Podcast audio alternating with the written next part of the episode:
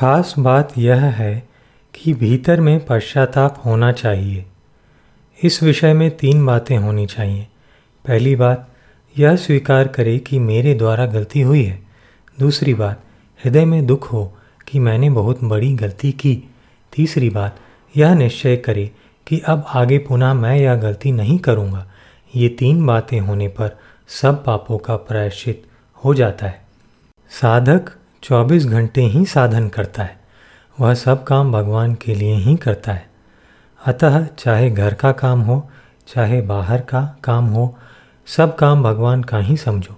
संसार की सेवा होती है और भगवान की पूजा होती है। अपना काम कोई है ही नहीं। इसके लिए पांच बातें मान लो, हम भगवान के ही हैं। हम जहाँ भी रहते हैं भगवान के ही दरबार में रहते हैं। हम जो भी शुभ काम करते हैं भगवान का ही काम करते हैं। शुद्ध सात्विक जो भी पाते हैं भगवान का ही प्रसाद पाते हैं। भगवान के दिए प्रसाद से भगवान के ही जनों की सेवा करते हैं। आप शरीर को अपना करते हो, पर किसी की ताकत है कि शरीर को सदा के लिए रख ले, उसे मरने ना दे, उसे बीमार ना होने दे। शरीर पर आपका वश नहीं चलता, फिर यह अपना कैसे हुआ? पानी में बताशा है, ऐसे तन का तमाशा है। जो मिला है और बिछुड़ जाएगा वह अपना नहीं है। अपने तो केवल भगवान हैं जो कभी बिछुड़ते नहीं। ज्ञान स्वाभाविक है, पर हम भूल से अज्ञान को स्वाभाविक मानते हैं। वास्तव में कोई नया ज्ञान नहीं होता, प्रत्युत केवल भ्रम मिटता है। जैसे बादल से सूर्य ढक जाता है, ऐसे ही व्यक्तिगत अज्ञान से ज्ञान ढक जाता है। अतः ज्ञान होता नहीं, ज्ञान है। संसार का सुख पराया है, उसकी लोलुपता ही बाधा है और कोई बाधा नहीं है। मरने पर शरीर अलग होगा ऐसी बात नहीं है। शरीर पहले से ही अलग है। भगवत प्राप्ति बहुत जल्दी हो सकती है। संसार की आसक्ति छोड़ने में कठिनता है, भगवत प्राप्ति में कठिनता नहीं है। आप कहते हैं कि आसक्ति छूटती नहीं, पर मैं कहता हूँ कि आसक्ति टिकती नहीं।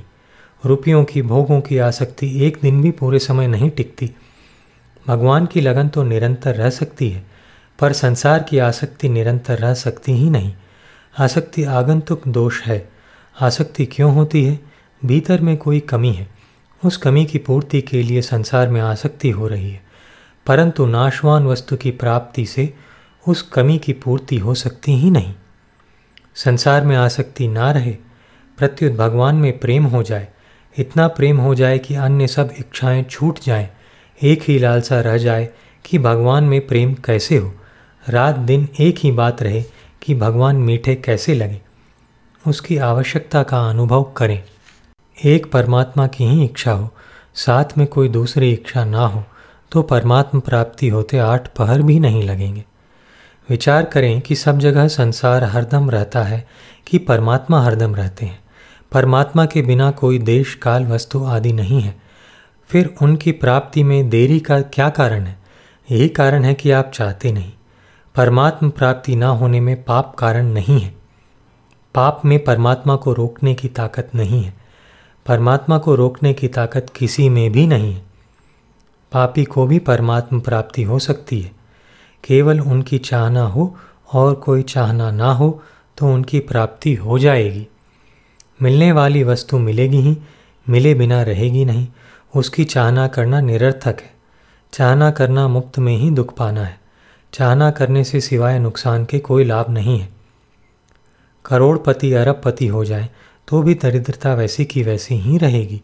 मिलने वाली वस्तु अपने आप मिलेगी और नहीं मिलने वाली वस्तु नहीं मिलेगी, चाहे जितनी चेष्टा कर लो। करोड़ों रुपये पास में हो तो भी नहीं मिलेगी। मैं पोथी की पढ़ी हुई बात नहीं कहता हूँ, अपने अनुभव की बात कहता हूँ। इच्छा करोगे तो वस्तु कठिनता से मिलेगी और इच्छा नहीं करोगे तो वस्तु सुगमता से मिलेगी। अपने आप मिलेगी, बढ़िया मिलेगी, उसकी गुलामी नहीं करनी पड़ेगी। जो सच्चे हृदय से भगवान में लगा है उसका अहित कोई कर सकता ही नहीं। भोग और संग्रह अच्छा लगता है, फिर परमात्मा प्राप्ति कैसे हो? साधक में यह बात मुख्य रहनी चाहिए कि मुझे संसार का सुख नहीं लेना है। पारमार्थिक उन्नति तभी होगी जब सांसारिक सुख का त्याग करोगे। भगवान के प्रेमी को भगवान ही दिखते हैं। संसार नहीं देखता। जड़ शरीर प्रकृति का अंश है और प्रकृति में ही रहता है। जड़ तो सपूत ही रहता है, आप ही कपूत हो जाते हैं। आपकी एकता परमात्मा के साथ है, शरीर संसार के साथ नहीं। आप कितने ही पापी हों तो भी आप परमात्मा के साथ हैं। पाप पुण्य आपका स्पर्श ही नहीं करते। आप परमात्मा के हैं और परमात्मा आपके हैं। इसको आप भूल जाएं तो भी बात वैसी की वैसी ही है। भूलना और ना भूलना तो बुद्धि में है।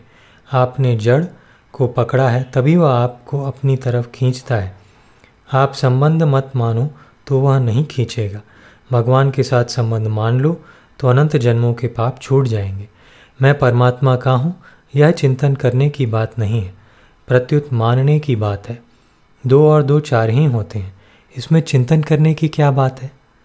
भगवान के नाते संसार की सेवा करो तो भगवान में प्रेम हो जाएगा।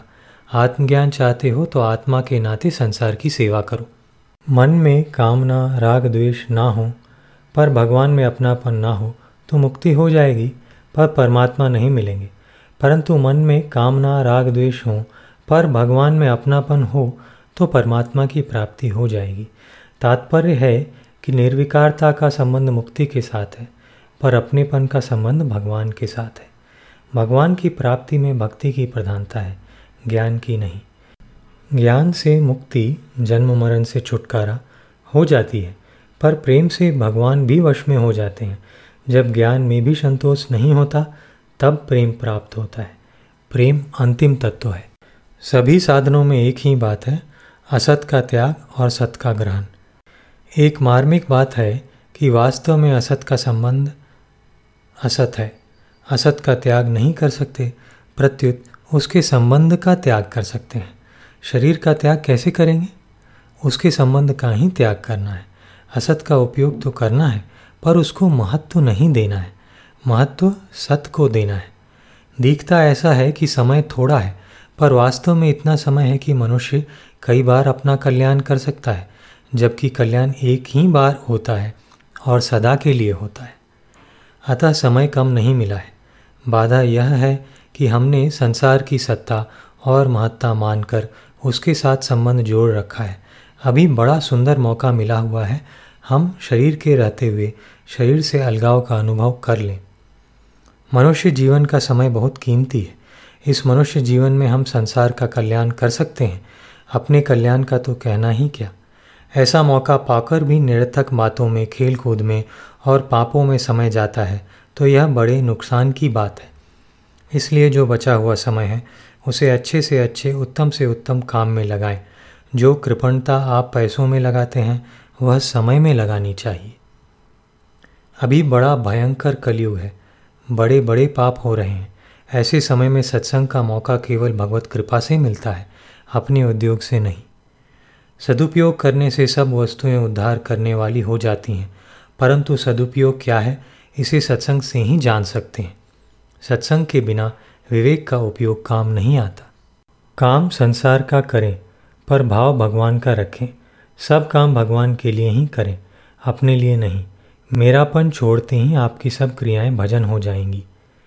इस मनुष्य जन्म में ही हम सब दुखों से छूटकर महान आनंद को प्राप्त कर सकते हैं।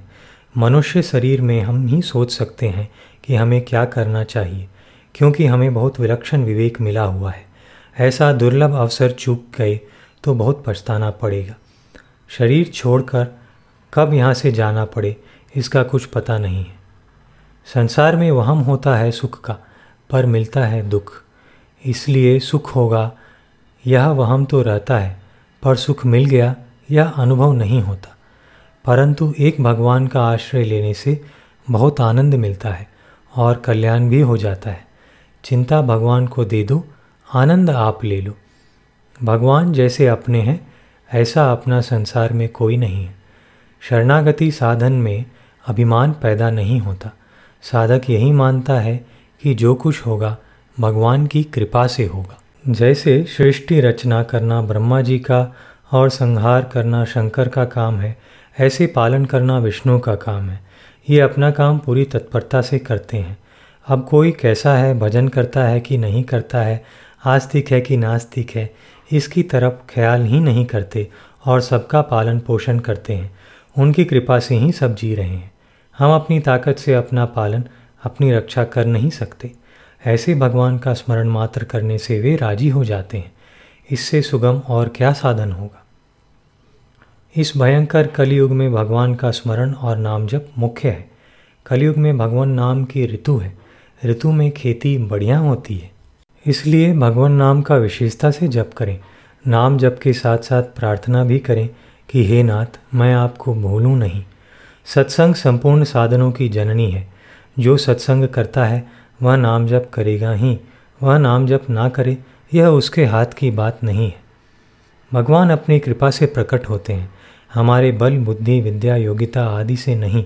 उनका वर्णन करने में भी हमारी इंद्रियां, मन, बुद्धि में ताकत नहीं है, कारण कि वर्णन करने में माया साथ में रहेगी, जबकि भगवान माया से अतीत है। भगवान को जानने का उपाय है भगवान के हो जाएं। भगवान की परा प्रकृति के होने से जीव स्वतः महान है। संसार की वस्तु को लेकर वह महान नहीं बनता, प्रत्युत तुच्छ बनता है। हम चेतन व अविनाशी हैं। जगत जड़ व नाशवान है। हम इस जगत के वासी नहीं हैं, हम भगवान के हैं। यहाँ तो सब बदलने वाला है, पर हम सदा एक रस रहने वाले हैं। जगत के साथ संबंध जोड़कर भी हम जड़ बन जाते हैं, परंतु भगवान को अपना मान लेने से हम जड़ नहीं रहते, चेतन हो जाते हैं। आप भगवान को अपना मान लें तो मना करने वाला कौन है। अगर आप अपने को भगवान का नहीं मानोगे तो क्या मानोगे। अंत में भगवान का मानना ही पड़ेगा। आप यह पक्का विचार कर लें कि हम तो भगवान के हैं। अब हम पाप, अन्याय, दुराचार नहीं करेंगे, भगवान के विरुद्ध नहीं चलेंगे, तो इतनी बात से आप संत हो जाएंगे। संतों की महिमा अपार है, असीम है, अनंत है। संसार में जितने तीर्थ बने हैं, जितने सत्कर्म होते हैं, जितना अच्छे भावों का प्रचार है, जितनी अच्छी बातें मिलती हैं, उन सब में संत महात्माओं का हाथ है। संसार में जो अच्छापन है वह सब संत महात्माओं से ही है। लोगों में कल्याण की तरफ जो रुचि है उसके मूल में संत महात्मा ही हैं। भगवान का अवतार भी संत महात्माओं के कारण होता है। संसार में जितना सद्गुण है, सदाचार है, वह सब महात्माओं की कृपा है। मैंने तो प्रत्यक्ष देखा है। मैं गाँव में और शहरों में बहुत घूमा हूँ। मैंने देखा है कि जिन गाँवों में सौ दो सौ वर्षों में कोई संत नहीं गए, वे गाँव बिल्कुल भूतों के निवास जैसे दिखते हैं। गांव भर में भगवान का कोई मंदिर नहीं। वे जानते ही नहीं कि क्या भगवान होता है, क्या भक्त होता है। परंतु जिन गांवों में संत गए हैं वहाँ विलक्षणता दिखती है, शांति मिलती है। प्रेमी संतों, भक्तों के मुख से कथा सुनने से जो लाभ होता है वह दूसरों से कथा सुनने से नहीं होता। संतों की कही कथा से स्थायी लाभ होता है। आप संत बन जाओ, यह संतों की असली सेवा है। साधकों के लिए जरूरी बात है दोष दृष्टि का त्याग। वह ना अपने में दोष देखे ना दूसरों में। दोष देखना बहुत बड़ी भूल है। सबका वर्तमान निर्दोष है, दोष स्वयं में नहीं है। यह बात स्वीकार कर लें तो कल्याण प्राप्ति बड़ी सुगम हो जाएगी। स्वयं भगवान का अंश है, अतः जैसे भगवान शुद्ध, पवित्र, निर्मल हैं ऐसे आप भी हैं। दोष आगंतुक है। यदि स्वयं में दोष होता तो कभी मिटता नहीं, कभी मुक्ति नहीं होती। मूल में निर्दोषता है, तभी सत्संग की बातें अच्छी लगती हैं। अपने को दोषी मानने से दोष दूर नहीं होगा। मूल में सबके सब परमात्मा के अंश हैं। इस तरफ ध्यान दें तो दोष टिकेगा नहीं।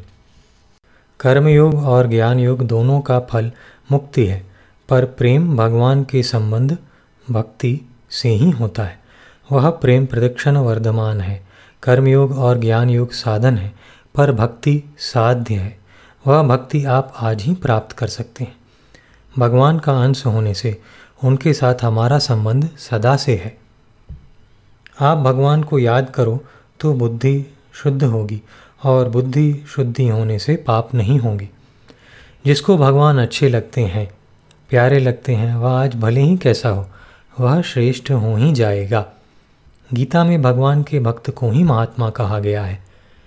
भगवान के जो प्रेमी भक्त हैं वे ही महात्मा हैं, वे ही संत हैं, वे ही श्रेष्ठ पुरुष हैं। जिसका भगवान में प्रेम है उससे श्रेष्ठ त्रिलोकी में भी कोई नहीं है। भगवान का भक्त यदि कुसंग में भी पड़ जाएगा तो उससे छूट जाएगा। सब शास्त्रों की सार बात है भगवान को याद करना। भगवान के चिंतन के समान पवित्र कोई चीज़ नहीं है। मनुष्य को जो वास्तव में जो चाहिए वह उसे संसार नहीं दे सकता। अनंत ब्रह्मांडों में अनंत वस्तुएं हैं, पर कोई भी वस्तु मनुष्य को शाश्वत शांति नहीं दे सकती। जो मनुष्य को चाहिए उसकी पूर्ति भगवान से ही हो सकती है। इसलिए आपसे प्रार्थना है कि भगवान में लग जाओ, भगवान के ही चरणों में प्रेम करो।